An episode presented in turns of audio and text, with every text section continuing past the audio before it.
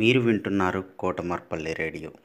విద్యార్థుల్లో కథా నైపుణ్యాలు అలానే పద్యాల నైపుణ్యాలని పెంచడానికి కోసం మిసెస్ ఉమారాణి గారు అలానే national council for teacher scientist NCTS India Lok mark foundation ELTA Warangal urban and Kotamarpalli radio సంయుక్తంగా చేపడుతున్నటువంటి ఈ కార్యక్రమంలో మూడవ తరగతి నుంచి పదవ తరగతి వరకు ఎవరైనా పాల్గొనవచ్చు ఎయిత్ నవంబర్ ట్వంటీ ట్వంటీ లోపల మీరు పేరు నమోదు చేసుకొని మీ ఎంట్రీస్ పంపవలసి ఉంటుంది. ఇతర వివరాల కోసం ఈ మెయిల్ని సంప్రదించండి. C days twenty twenty at Gmail dot com CDAYS two zero two zero at the rate of Gmail dot com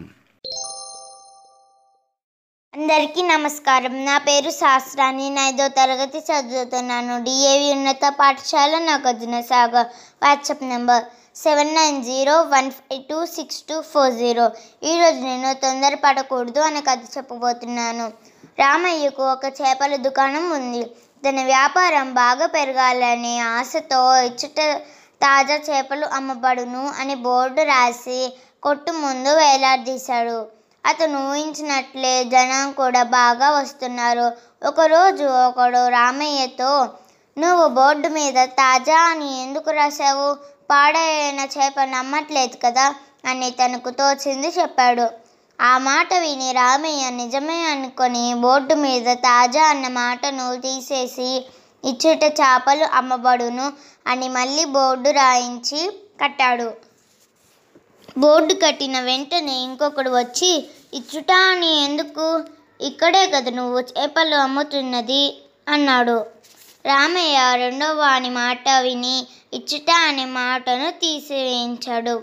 board రాయించి మళ్ళీ కట్టాడు. బోర్డు మీద చేపలు అమ్మబడును అని మిగిలింది. ఆ రోజు సాయంకాలం హడావిడిగా ఒక ఆమె వచ్చి ఏమయ్యా రామయ్య నువ్వు చేపలు అమ్ముతున్నావు కానీ ఎవరికి దానం చేయట్లేదు కదా. బోటు మీద అమ్మబడును అని ఎందుకు రాశావు? అన్నది తెలివిగా.